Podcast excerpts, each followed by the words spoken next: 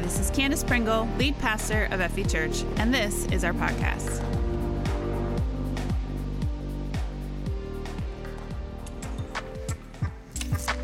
So we've talked a lot about Epic Weekend being a learning experience, and it really is, but we created them for a specific learning experience. You know, God gave the church ministry callings. He gave us gifts to learn from each other and grow from each other. And, you know, pastor, teacher, prophet, they're all gifts God has given the church. But the one we get to learn from today is the gift of the evangelist. The evangelist has a special anointing to preach the gospel passionately. And since we are a vibrant, passionate, selfless church, I hope that today you can catch a little of that passion, that vibrancy, that inspiration.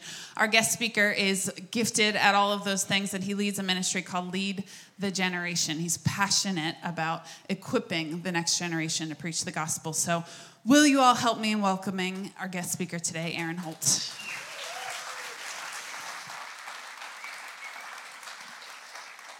Good morning, good morning. How are you doing today?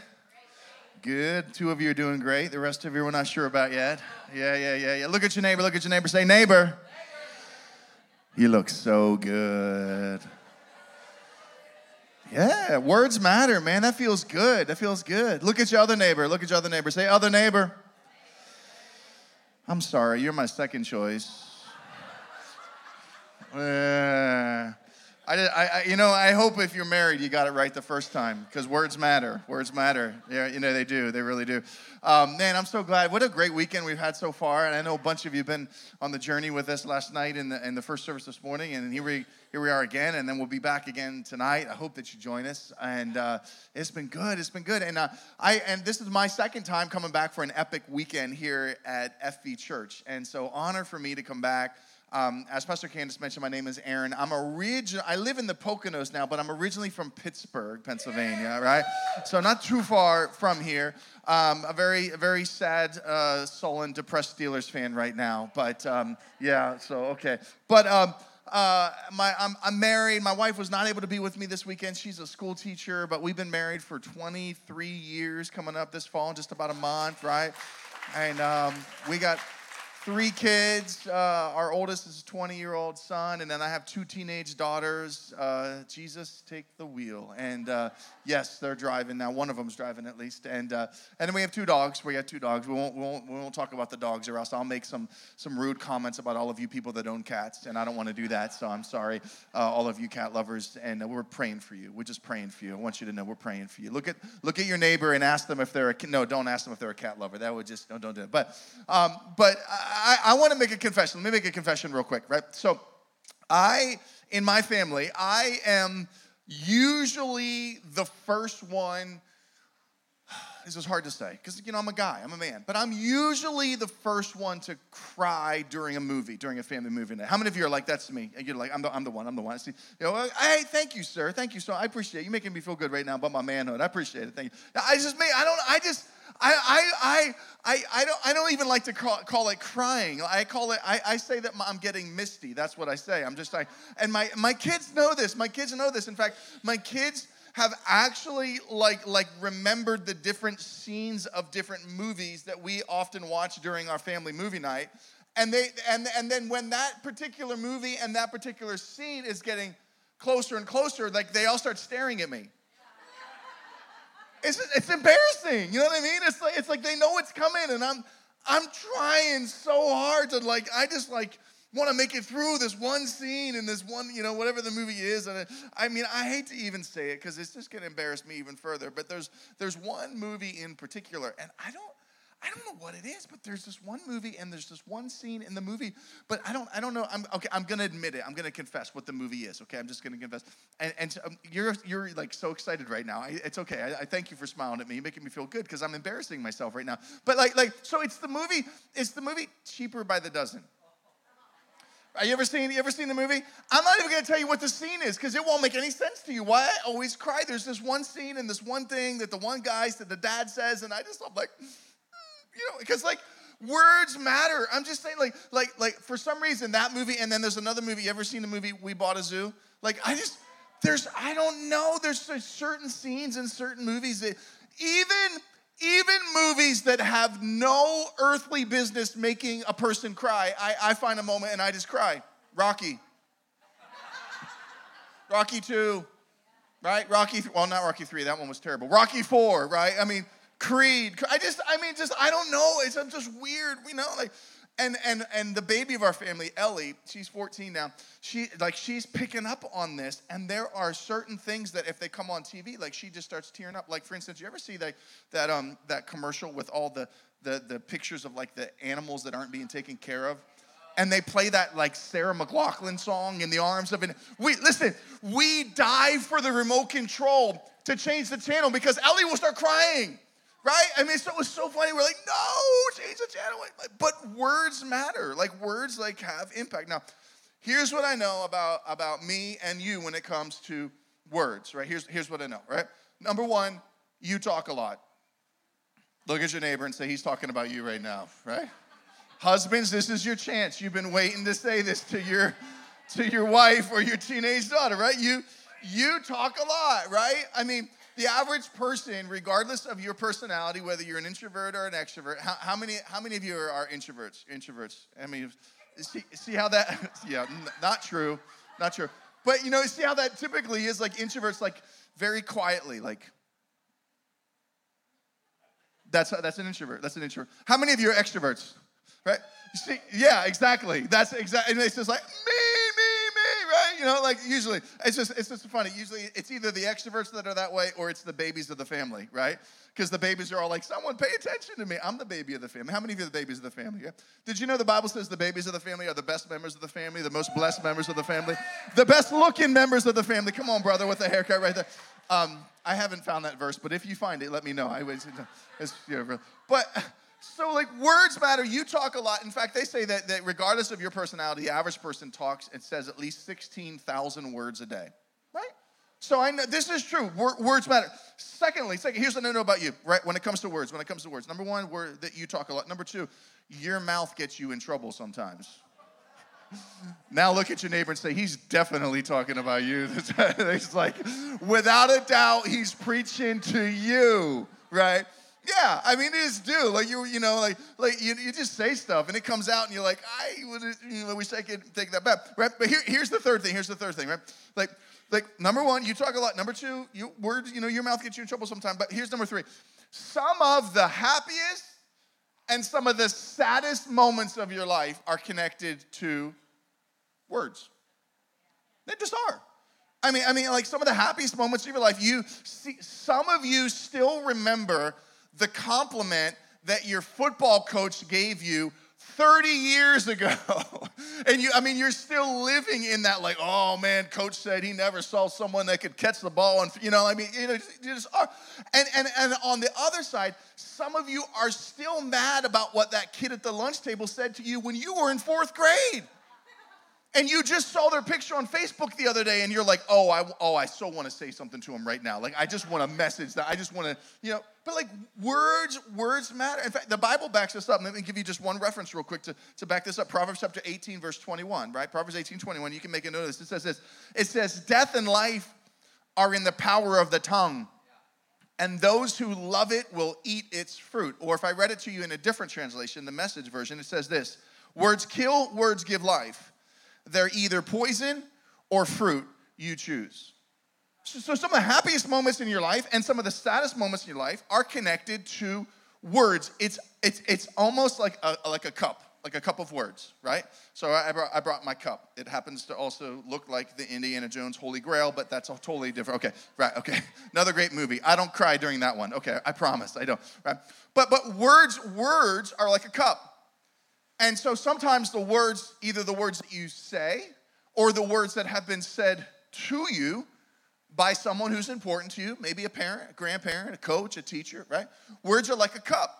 And, and so when you say those words or when you receive the words that are said to you, it's the equivalent of drinking either life or drinking death.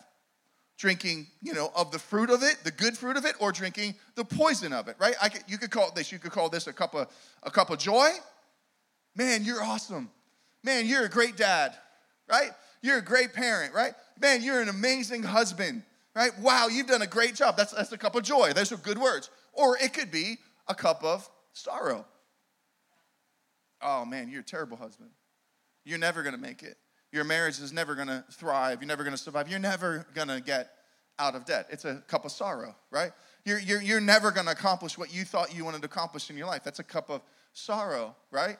You're, you're never going to get rid of all the cats that you own. It's a cup of sorrow. I'm sorry. I just, I had to say something at least, right?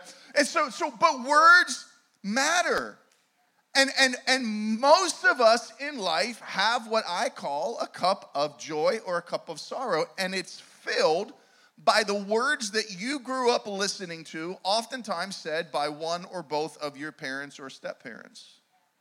You know, people uh, in our family, we not, we don't, we don't, we don't, we're not really, we don't come from good stock around here, so you probably really won't make much of your life. You'll probably never get out of here. That's just kind of the way that we are, you know. You know, you'll, you'll probably never have a good marriage. No one in our family has ever really, you know, had a good marriage. You'll probably, you'll probably never make it through life without going through at least one or more divorces. Words matter, right? You'll probably never, I mean, you might make it out of high school, but you'll probably never go to college. No one in our family ever really accomplishes much and, and, and, and gets a degree or things like that. You know, words matter. You, you'll, you'll probably not really achieve much. Words matter, and oftentimes what happens to you and I is that the saddest moments of our life live on repeat in our head over and over and over again, and it's like we're drinking from the cup of sorrow again and again and again and again and again. Why? Because words matter. Because you talk a lot, and because your mouth gets you in trouble. I'm talking about myself as well. And because the happiest moments and the saddest moments of your life are typically connected to words. Now, now, let me take you to a passage of Scripture. Now, if you were here in the first service this morning, we, we talked a little bit about Jacob and Esau, and we talked really, it was, it was really towards the beginning of their life that we talked about. And now, now we're going to fast forward in the book of Genesis. The, in the first service, we were in like Genesis chapter twenty-five, right? Now we're going to jump forward uh, many years, and we're going to go to Genesis thirty-five. And we're going to talk about Jacob again, and we're going to talk about words.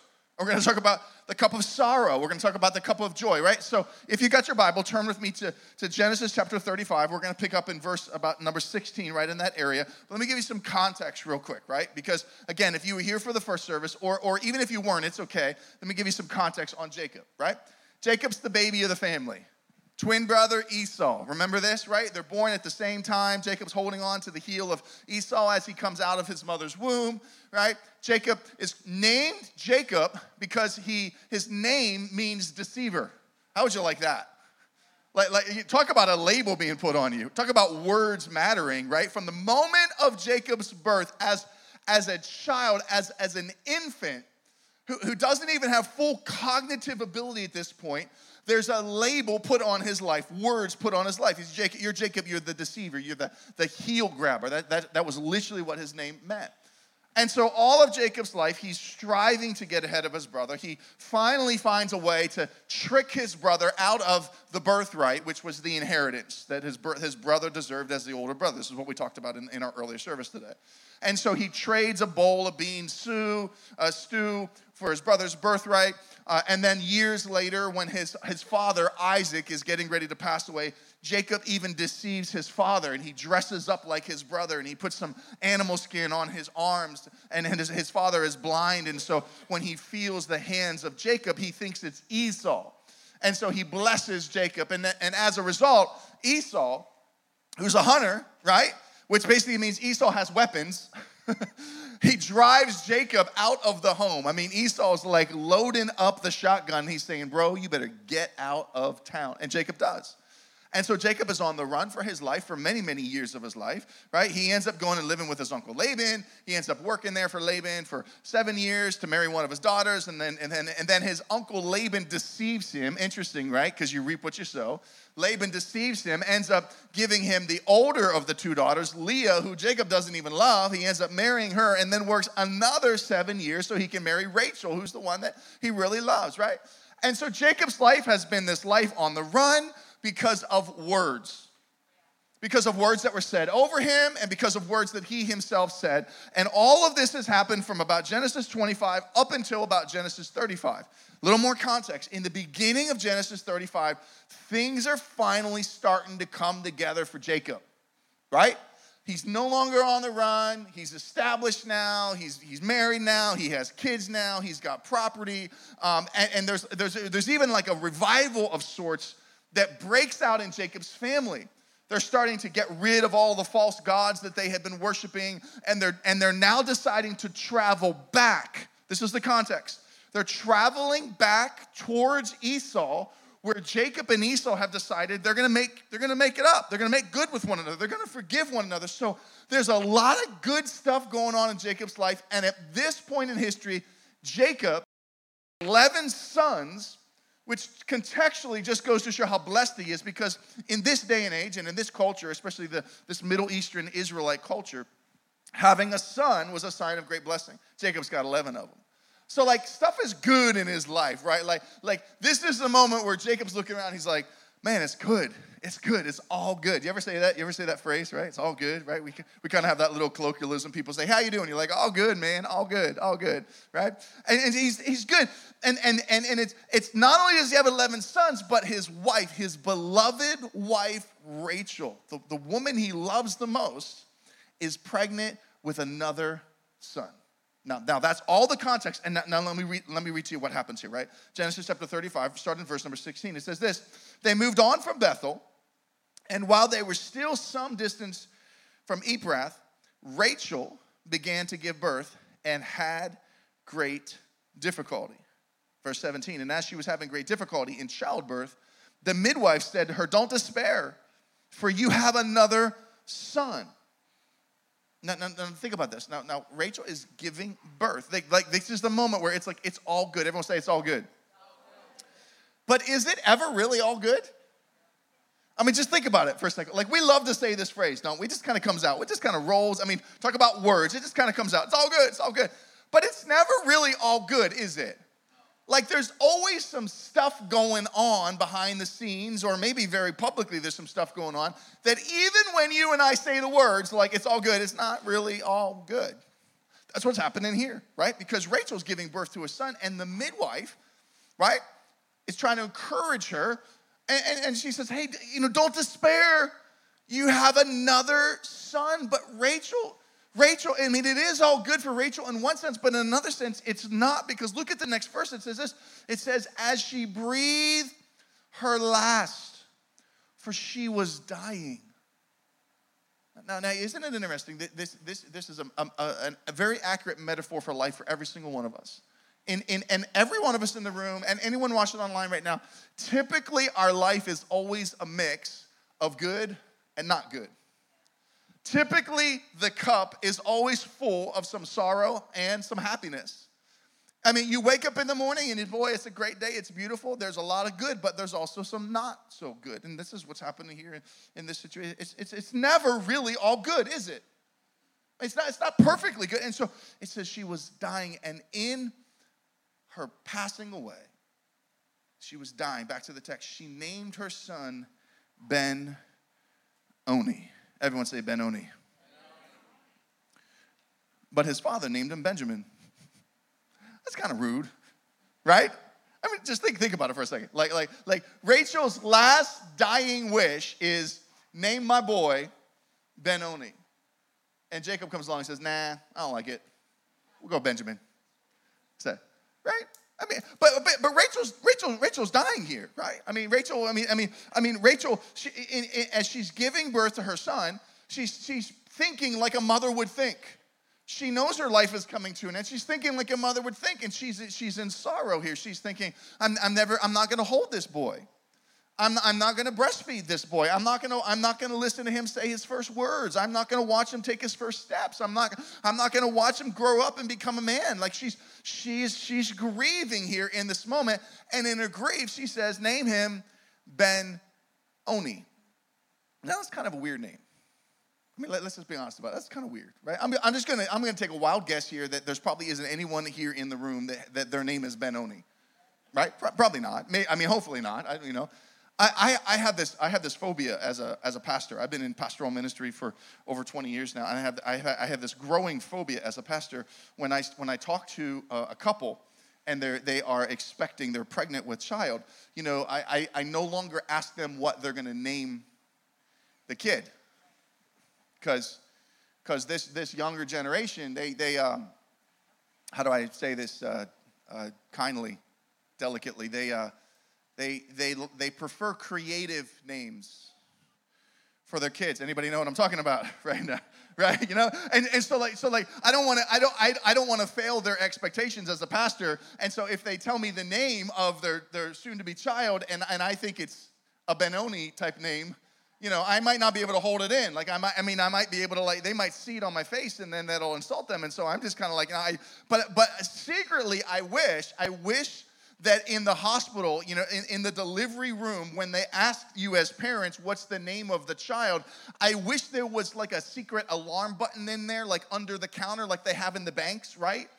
And and and, and when the couple said, this is going to be the name, like like there could be like someone on duty who's just kind of like, oh, oh, that's that's nice, you know, just, yeah, just, you know, it's like there's a mistake going on here right now. Like, don't allow this kid to be called Benoni for the rest of their life, right? I mean, just imagine Jacob. Imagine Jacob, right? I mean, they come to Jacob and they say, you have a son. Yes. What's his name? Benoni. What? Benoni? Cannoli? Baloney? Benny? Ben Obi-Wan Kenobi? Like what? I mean, like, what is that? Like, what is going on here? My, I, listen, I know the pain of this. My name's my name's kind of weird. My name's Aaron, but it's not spelled like the normal Aaron is spelled. Like you you have you know Pastor Aaron on staff. He he's got like the normal spelling, A A R O N. That's not mine. My my name is Aaron, but it's spelled E R A N. Right? That's different. The girls are called you know they're spelled E R I N. I'm I'm in the middle. Like, I'm not over there, but I'm not over there, but everyone gets it wrong. I have people that I've been friends with for years, and they give me the girl's name when they send me an email. Hey, Aaron, E R I N. I'm like, I, no. You know, my whole life, I've been Aaron, Fran. I got the mail to Fran, you know what I mean? I mean, it's just like, it's just weird. It's just, I, I, I'll buy something on the phone, and I'll be like, what's your name? And I'll spell it, and they'll be like, um, excuse me, sir, I think you, you know, did you spell your name correctly? It's my name. I, my, my dad was a pastor. I, I swear, I think my dad was a member of the obscure Bible name of the month club. Because it's in the Bible just one time, Numbers twenty-six thirty-six. That's my only claim to fame. It's in there. And he found it, and he's like, yes, let me bless my son with a weird name. The only advantage is I can actually get any email address I want. Like, no one actually has it at all. And so, like, growing up, I kind of realized my name was weird. And so one day I walked into my mom's bedroom and I was like, Mom, I want to change my name. And she's like, well, well what? She's trying to be nice. She's like, well, what, what would you like your name to be, your new name? What do you want your new name to be? I'm like, I want to be called Doug. And I don't, I mean, I had a friend in elementary school named Doug. I don't know what it was. I just thought Doug was the cool name, Doug. Like, I don't I don't know. I mean, I was just, Aaron was just weird. So, like, I'm thinking like this little boy, Benoni, like this is weird. Like it's it's not going to be a blessing. It's going to be weird, and they're going to give him weird nicknames his whole life. But then I, I started to study this a little bit. I started to research this a little bit, and it's it's interesting. It's interesting because Benoni has a very specific name. It's a Hebrew name, but it has a very specific name. And and and and and Ben Ben means son. If you translate it, just translation, Ben means son. But then when you put the oni on it, It, it, it could mean one or two things. And, and most likely it means this right here. Son of my oni means sorrow. Son of my sorrow. And when you when you understand the context of the story like we're talking about, that kind of makes sense, doesn't it? It's, you know, like she's giving birth, and, and it's not all good. Just like for you, it's not all good. It's never all good. And, and, and so she gives birth, and she says, name him Benoni, because she is she's full of sorrow. She, I'm like I said, she she knows she, she's never going to see this boy grow up. She's not she's not going to hug this boy. She's not going to tend to his little boo-boos when he falls down on his knees. And so so this is a sorrowful moment for Rachel. And so she names him Son of My Sorrow. That makes sense to me. But but but Benoni is a confusing Hebrew name because it could mean Son of My Sorrow, and it contextually it probably does. But it also could mean Son of My Strength. Now, that's interesting, isn't it? That's kind of weird.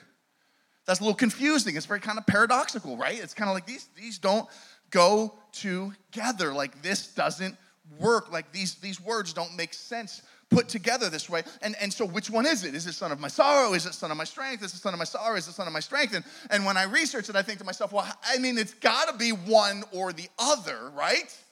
It can't be both, can it? Right? It couldn't be both. Like, she, and she probably means son of my sorrow, because what she probably is doing is she's naming her son according to her circumstances. Now, this is what you and I often do in life, right? We name our current situation according to the circumstances that we're currently facing.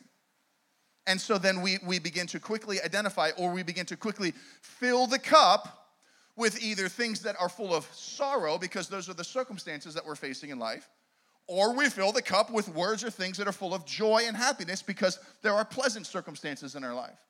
Son of my sorrow, son of my strength, son of my sorrow, one of my strength. What, what, what is it? And that, but, but then the thought hit me. What if it's both?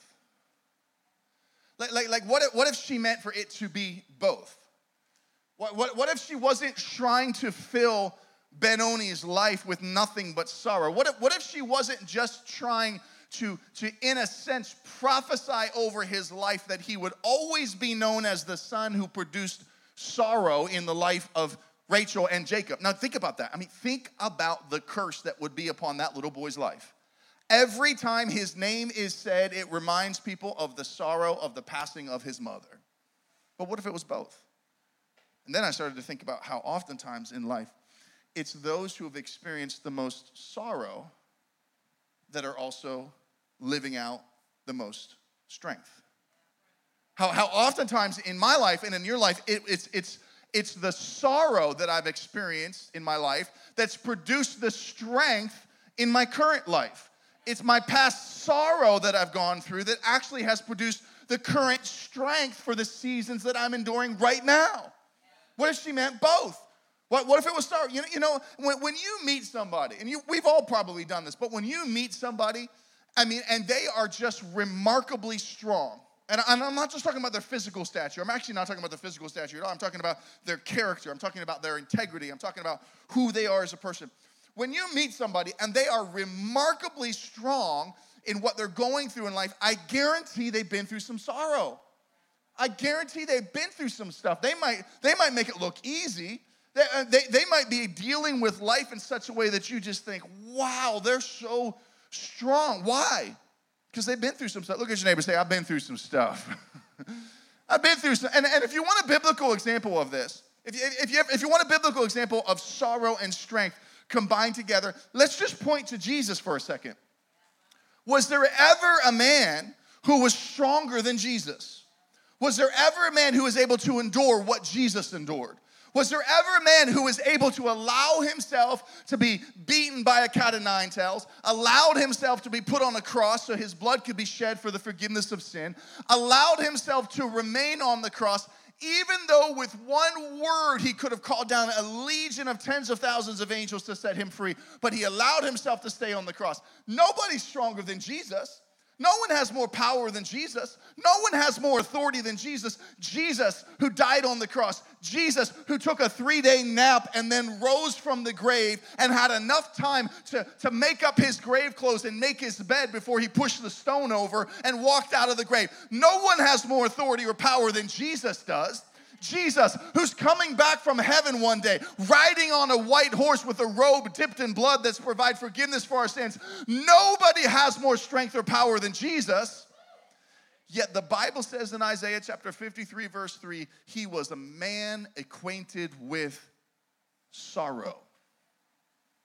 Sorrow. Maybe, maybe, maybe strength and sorrow go together. A W Tozer said this. He said, it's doubtful that a God, that God can, can greatly use a man until he's greatly hurt a man. Think about that. All of a sudden, everyone in the room is like, I don't like where this sermon is going. But you've been through some stuff. You've been through some sorrow. You've gone through some moments. You've gone through some tests. You've gone through some challenges. And, and, and you know what? Just because someone around you makes it look easy doesn't mean that it's easy for them to carry. Doesn't mean it's not heavy. Hashtag, you have no idea what they've been through. You have no idea what they've endured. You have no idea what they have suffered. all that they've experienced in life. The moments of fear, the moments of panic, the moment of anxiety, the, the, the moments of the sleepless nights. You have no idea. You know, when my, when my wife and I were um, were, were newlyweds, and, uh, you know, this first couple months, this first couple years, you, you know, you're getting used to life, getting used to married life and everything. And and um, so there was a couple times, this happened a couple times, where I, I would wake up in the middle of the night, and I usually sleep on, you know, she sleeps on that side of the bed, and I would wake up in the middle of the night, and she she would, she'd be panicked. She'd be uh, like like having almost like an anxiety attack or something. And this the, the one of the first times it happened, um, I, I woke up, and I heard her at going on. But but I woke up, and this is what I heard. I, I heard her over on the other side of the bed, and she's like, Jesus, Jesus, Jesus, Jesus, Jesus, Jesus, Jesus, Jesus, Jesus, Jesus. And I, I didn't know what was happening. And so initially, initially I thought to myself, I was like, oh, my goodness, this woman is so spiritual. She prays in her sleep. And I'm like, I'm thinking, I cannot live up to this expectation. Like, I just, like, I just, this is, but then then I realized she was afraid. Like, she was panicked. Like, something like something had woken her up, and she was scared to death, and she's praying. And so I, I kind of leaned over, and I rolled over, and I'm like, hey, hey, baby, what, what, what's going on? What's, what's, what's, what's wrong? What's happening? And she's like, there's a man, there's a man, there's a man, there's a man in the room. There's a man, there's a man. And I, I, I'm, I'm, I'm, I just woke up. I'm really tired. I'm sleepy. I don't really know what's going on. She's like, there's a man. And I'm like, I know, baby. I'm right here. And she's like, no, there's a there's a another man in the room. And I'm like, baby, why is there another man in the room? That's not how marriage is supposed to work. And I'm, I mean, I'm just like, I am just, you know. Then, then I realized, like, oh, oh, no, there's another man in the room. Like, oh, my goodness, what? I'm, now I'm like, I need to be the man. And I need to do something about this situation. Like, I need to step up. And then I just grabbed the sheets and put them on my head. I'm like, Jesus, Jesus, Jesus. I'm like, I'm thinking, I'm like, if it worked for her, like, I'm just going to try it out real quick, right? And, I mean, come to find out, there was no other man in the room. It was just a, a really, really, really bad, bad dream. But, you know, but but see, sometimes it's it's the need. Let me talk to all the men in the room real quick. Sometimes it's our feeling of I need to be the man that makes us run away from the strength that can be produced from the sorrow in your life. So, sometimes as men, just talking to the men, sometimes it's men, we don't understand that it is the fight in our life that will actually produce the fitness in our life. Sometimes we don't understand that it's the things, it's the brokenness in our life that actually will produce the blessing in our life that we've been looking for. You know, a couple years ago, I had one of, one of my friends, he was coaching me. I told him I was I was I was going to start working out, and and I had been working out for a couple weeks, and I asked him for some tips, and he was giving me some tips, and, and I was just talking about different reps I was doing and different exercises and everything, and and he said this to me. He said, "Hey, listen," he said, "don't forget to focus on your negatives." I said, "What are you talking about?" He said, "Your negatives." I'm like, "What what is that? I don't I don't I'm not familiar with that term." He said he said he said when you when you he said for instance if it's the bench press, he said when you push up, that's the positive, but when you bring it back down, that's the negative. And he said, going down actually produces just as much strength, if not more strength, than when you go up. Did you hear what I said? Going down produces just as much strength as going up. Did, did, did you hear what I said? I'm, I'm just going to let that sit there for a second, because there's some of us in the room that think that life is only all good when it's really all just good. But that's never the case, is it? And there are some things that you can only learn on the way down in your life. There are some things that you can only learn when there's a negative in your life. There are some things that can only be produced in your life through the sorrow of your life. And for some of us, it's only the sorrow that ever produces the strength that we need to sustain ourselves through life. She says, call him Benoni. Call him Benoni. Call him son of, son of my sorrow. Call him son of my strength. We don't really know. What, what, what does she really mean, right? And so the, so the midwife runs off to Jacob. This is just how I see it. The text doesn't really say. The text just says that she said, name him Benoni, and then it says, but, but her father named him Benjamin. We don't know how long that took. You know, was that, was that immediately? Was that after a day? Was that weeks? Was it months? We don't really know. So I just kind of see this scenario playing out like, like, like, like Rachel gives birth to Benoni, and, and, and, and the midwife is there. Rachel passes away. And and and and the midwife comes. I see the midwife. This is kind of how I see it. It's like a movie almost. I see the midwife. She she's coming to Jacob, and she says, "Oh, Mister Jacob, Mister Jacob, I uh, congratulations. I have a new son for you." And, and I don't. Maybe she places him in Jacob's arms, and he's holding his brand new son. And she said, "Mister Jacob, um, um, Mister Jacob, I know it's not really my place to say, and I'm just the midwife, but I just want to pass a message on to you uh, from from Rachel, Miss Rachel, Miss Rachel. She she passed away, but but right before she passed away, she said she said name him Benoni." And I don't know, did Jacob just say, nah, forget about it. I don't Benoni, call him Benjamin. I don't really know. You know, I mean, did it take time? Was it a couple of days? But what's interesting, and, and then pro- probably at this point, this sermon would go to a whole nother level if I told you what Benjamin means. Do you want to know what Benjamin means? Nobody wants to know what Benjamin means. Okay. No, you know, it's, it's, it's interesting, though, because if Benoni means something significant, then maybe Benjamin means something significant, too, right? Now, now, resist the temptation for a couple minutes. Put your phone away. I know some of you are on Google right now. What does Benjamin mean? You're trying to jump ahead. Don't, don't jump ahead. Don't jump ahead. Just, just right. But I just, I'm gonna, I'm gonna tell you what Benjamin means, right? Ben, Benjamin still, Ben still means son, but Jamin is a different ending, so it has a different meaning to it. Son of my. Are you, are you ready? All right. I don't know. I don't know. I don't. I don't. I'm not feeling like you're ready. Let me give you. Let me give. I'll, I'll, I'll give it to you when I feel like you're ready, because because I was so excited when I when I heard what it meant. I was so excited that that that I had a reaction to it. And if you don't have at least somewhat of an equal reaction to it, you're going to greatly violate my expectations of what this moment is supposed to be like in a sermon. Okay. So so so Ben still means son, but Jamin, Jamin means. Okay, real quick. Do you remember? Um, I just want to make sure you're ready. I'm not. I'm not feeling it yet. I'm just gonna. Okay. So do you remember? Again, it was in. It was in the earlier sermon today. If you weren't here, but I'll, I'll give you the. Con- so so so you you remember Jacob and, and Esau, and they're they're selling the birthright, and they're they're vying over this this whole thing, right? They're they're going they're going back and forth over this whole thing, right? And and so so remember this moment, right? Remember this moment where Jacob then years later he deceives Isaac. And he, his, that's the father. And he comes into the father, and and and then he goes and he asks the father for blessing, right? Now this this this connects, this connects, this connects, because because when the father went to bless his son, what the father would typically do is he'd place his hand on the son's head, and that's how he would bless the son. That's how he would convey a blessing to them. There's still a biblical pattern for that, by the way. Let me just speak to you parents in the room. Bless your children with the laying on of your hands. Don't be afraid to lay your hands on the heads of your kids and speak blessing over them. You can speak a cup of sorrow into their life that they can drink from for the rest of their life, or you can speak a cup of blessing and strength over their life. Which one do you want? Someone, listen, some of, I, this isn't even my notes. I'm just going to say that, I'm just going to speak this into someone's life. Some of you need to pay it forward when it comes to being a parent, because what you got from your parents is not worth passing on to the next generation. And so you need to be the parent for the next generation that you never had yourself. You've, you've got to speak some things over your life. L- l- listen, when, when, when the midwife comes in and says, name him Benoni, and Jacob says, nah, name him Benjamin. You know why this takes place? Because in antiquity, fathers have naming rights. That, that means the mother can make a recommendation for what the child should be named, but it's only the father who gets to convey the finality of that young person's name. I, I, I just I just thought I would mention that right now, because some of you have had some people place some labels over you. And some of you have had some people name you some things. And some of you have had some people call you some things. Let me just camp out here just for a second, because someone needs to get set free right now from a word of sorrow that's been spoken over your life, and from a cup of sorrow that you've been drinking every single day.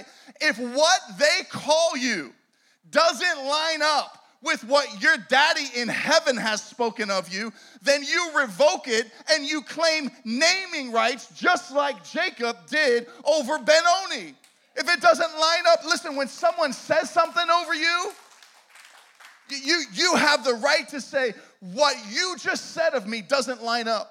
Some of you have been drinking from the cup of sorrows of words or labels or names that your father has spoken over you, or your stepfather spoken over you, or your mama said of you, or your stepmom, or your grandparent who raised you spoke over you. And if it doesn't line up, I, I just hope that right now, even in this moment, some of you would strip off some of the labels of things that have been spoken over you. You'd strip off some of the names that have been listed over top of you. You, you would, you'd even reject the absence of some of the words that were never spoken over you that you so desperately needed to hear in your life. Fathers have naming rights. Your Father in heaven has naming rights over every single moment of your life. The midwife said, call him Benoni. That's what Miss Rachel wanted. Jacob says, no, call him Benjamin. Are you ready? Ben still means son. That part hasn't changed in the last three minutes. But Jamin. Do you remember earlier in the story? Just, I'm not. I'm, sorry, I'm, just, I'm gonna get there. I promise. I'm gonna get there. But do, do, you, do you do you do you remember earlier? And, and we didn't talk about this, but you remember earlier, like like Jacob is used to renaming things in life. Like like like like Jacob wrestled with an angel, and his name was changed from Jacob the deceiver to Israel, which means one triumphant with God. Right.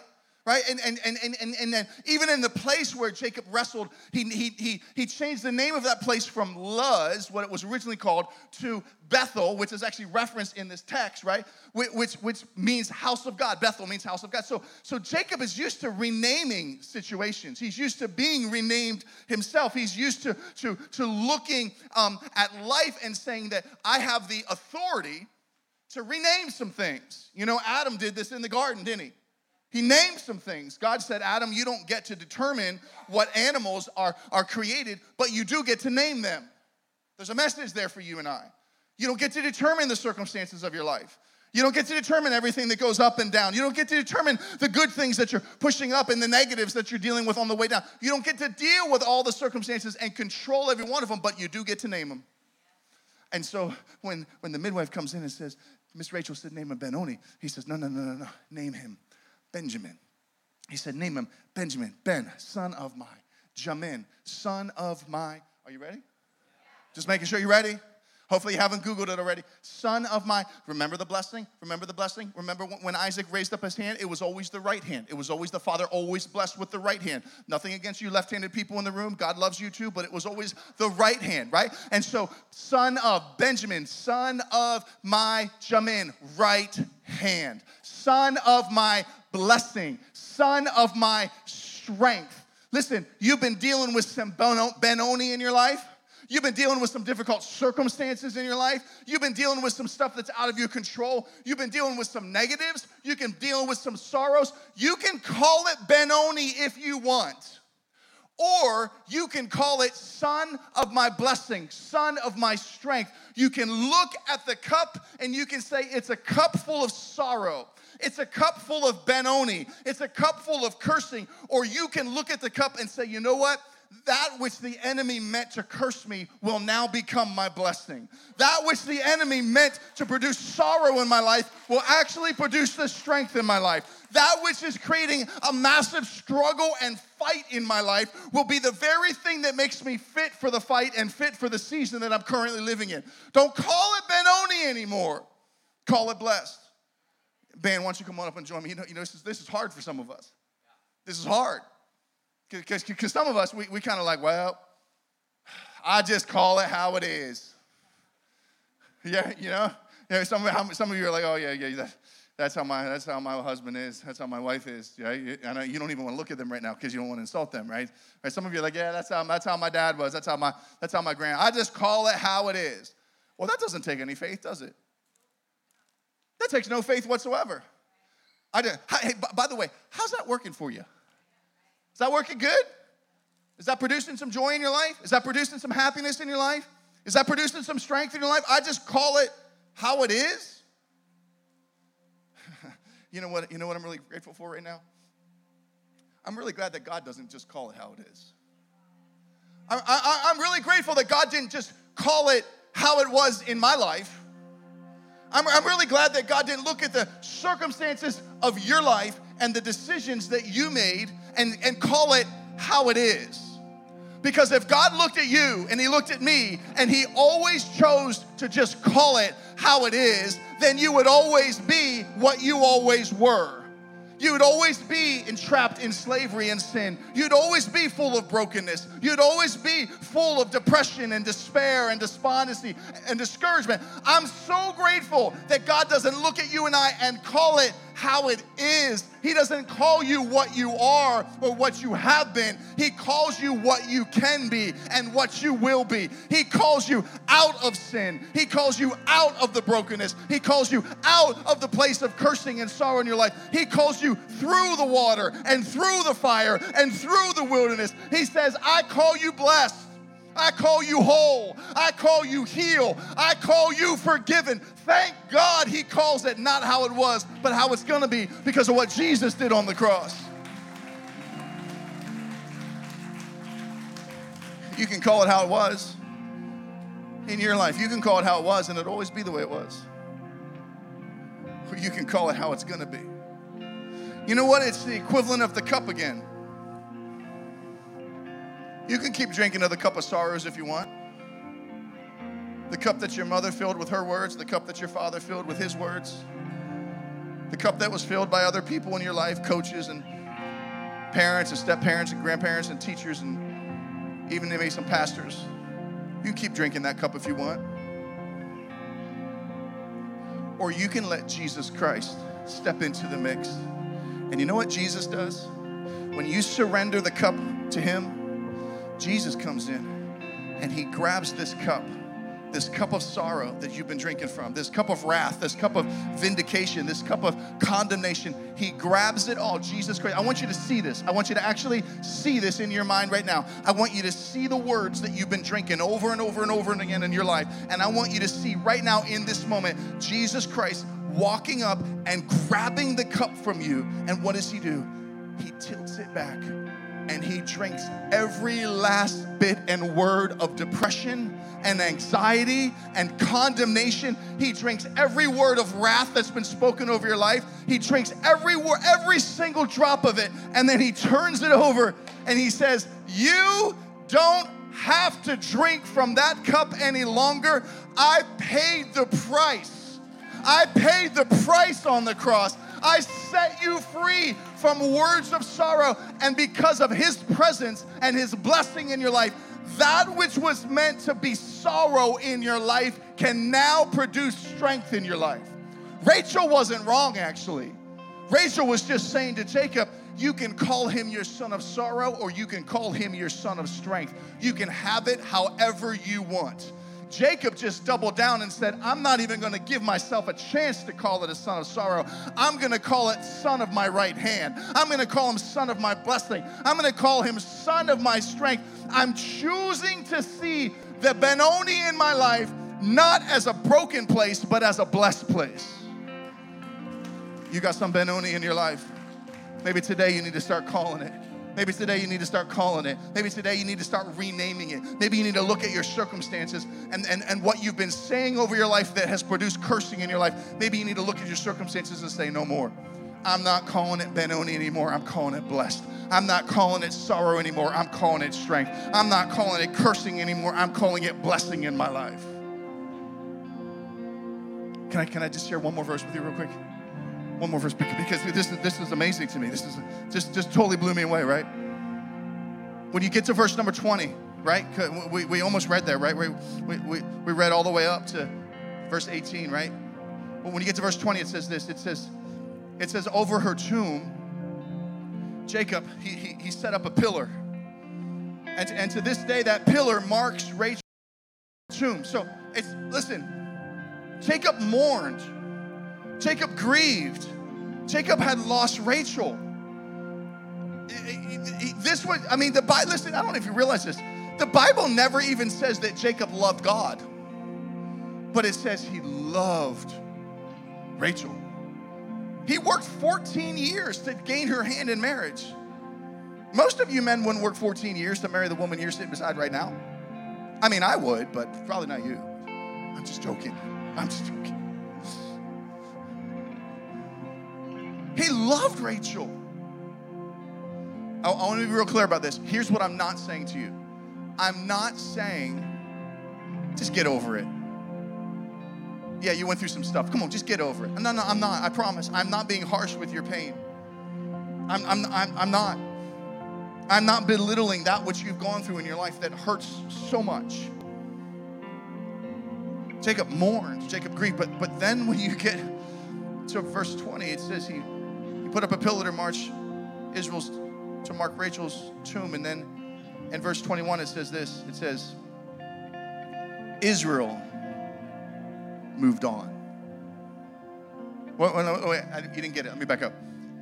Jacob set up a pillar, verse twenty, Israel moved on. I'm sorry, okay, you didn't get it yet, I'm gonna say it again.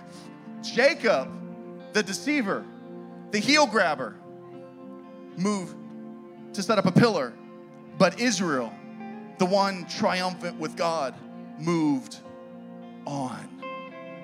Listen, listen, I'm not telling you to get over it. I promise I'm not. I'm telling you to speak over it. I'm telling you that God wants to do a name change in your life today. God wants to do a name change in your situation. He wants to do a name change in your circumstances. He wants to take the cup of sorrows that you've been drinking from and consume all of it, so all you have left to do in life is call it blessed, call it whole, call it forgiven, call it a brand new life, a person found only in the identity and person of Jesus Christ. Israel, the one triumphant with God, he moved on.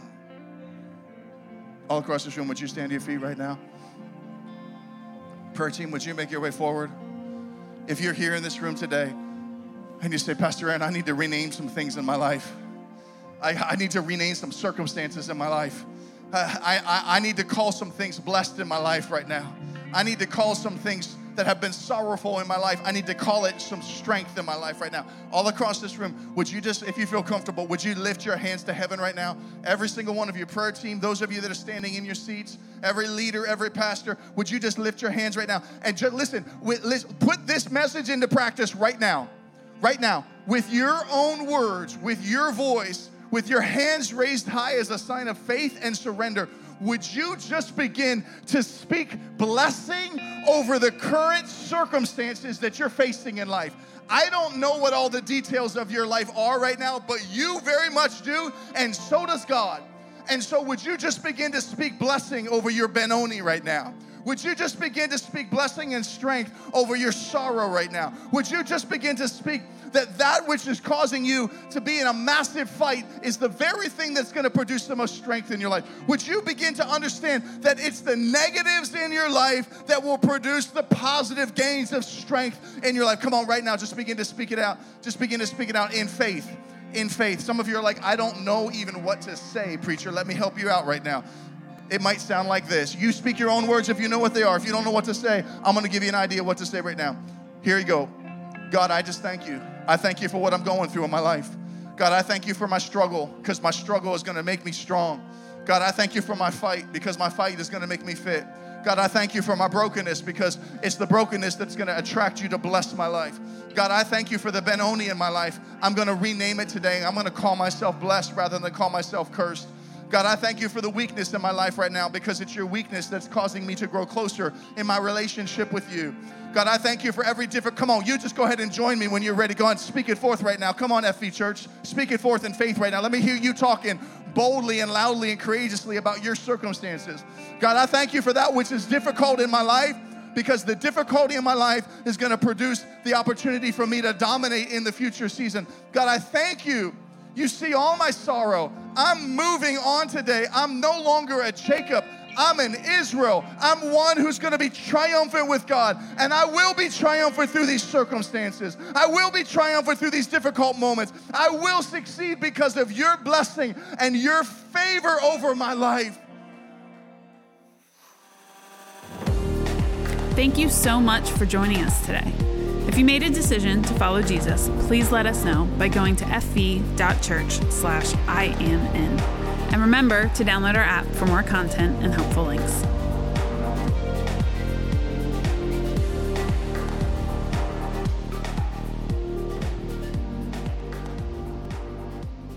You're here in the room and you say, Pastor, and I need someone to pray with me. That's what this prayer team is here for. On the count of three, you say, I need someone to pray with me about my circumstances and what I'm going through. I want you to come forward on the count of three and let one of these prayer team members pray for you. One, two, three. Come on, right now. You say, that's me. I need someone to pray with me right now. Come on. Just come on up here. Come on up here. Come on to any one of these prayer team members. Let them pray with you just for a moment. You say, I need someone to pray with me. I'm going through some stuff. I'm going through some Benoni in my life right now. I'm going through some brokenness. I'm going through some challenge. I'm going through some difficulty. I'm going through some stuff. I can't face it on my own anymore. I, I, need to, I need to move on, but I don't know how to move on. I need to speak blessing over, but I need someone else to maybe speak blessing over my situation right now. I've got some sorrow in my life. I need it to turn into strength, but I'm not exactly sure how to even do that. You need to come. You need to come and have someone pray for you right now. You go ahead and work your way up. Pastor Aaron is going to lead us in this song. Pastor Candace will come in a moment and give instruction. You can come forward for prayer. You can come forward to have one of these prayer team members pray for you. You can come forward if you just want to get out of your seat and come forward to worship.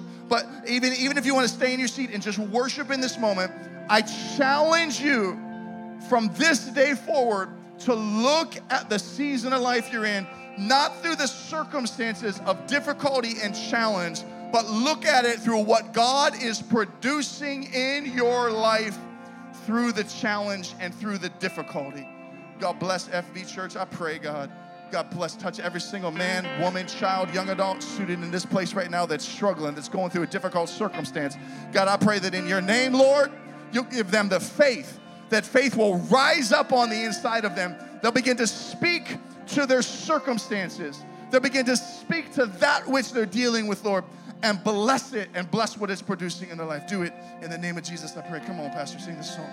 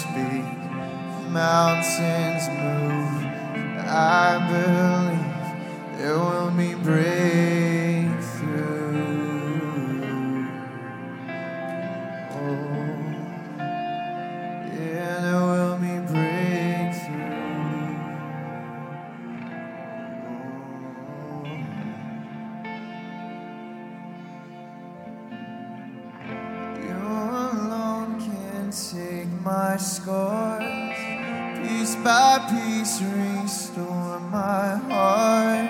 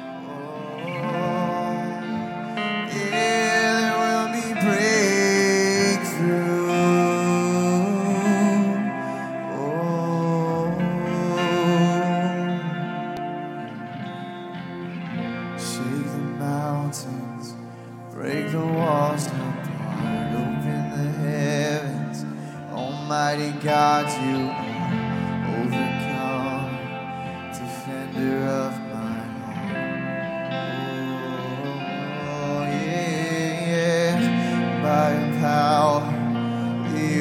is open wide. If I falls down, heaven and earth collide. King Jesus, forever by my side. In your power, in your presence, break strongholds. Keep heaven when you speak. Mountains move. I believe there will be breakthrough. Your power, in your presence, break strongholds. Keep heaven when you speak. Mountains move. I believe there will be breakthrough. Oh. Yeah, there will be breakthrough. Yeah, there will be breakthrough. Father, thank you for breakthrough. Thank you for victory. Thank you for hope, freedom, and peace. You are the giver of all those things. God, we worship you to set our eyes back on you and how you see the world, how you see us. Father, help us tune in to how you see things so that we can speak what you're speaking, so that we can see other people through your eyes. God, send us out of here today with a vibrancy we've never had before, with a passion that goes deep down into our soul, a passion to see our world changed for you, to speak hope where there is no hope, freedom and love where there never has been those things before. Father, help us speak life to our world. We thank you and we praise you in Jesus' name. Amen. Has it been epic or what? It's not over yet. We have Heart and Soul tonight, six o'clock. Come back and join us. Grow deeper in your, deeper in your faith. Enjoy family and church together. The prayer team will be available here for a few more moments. Don't miss an opportunity to partner with someone in prayer. And if you made a decision for Jesus today or lately, stop by the I'm In table. Come see one of these guys down here. They'd love to pray with you and give you all that information. We'll see you tonight, six o'clock.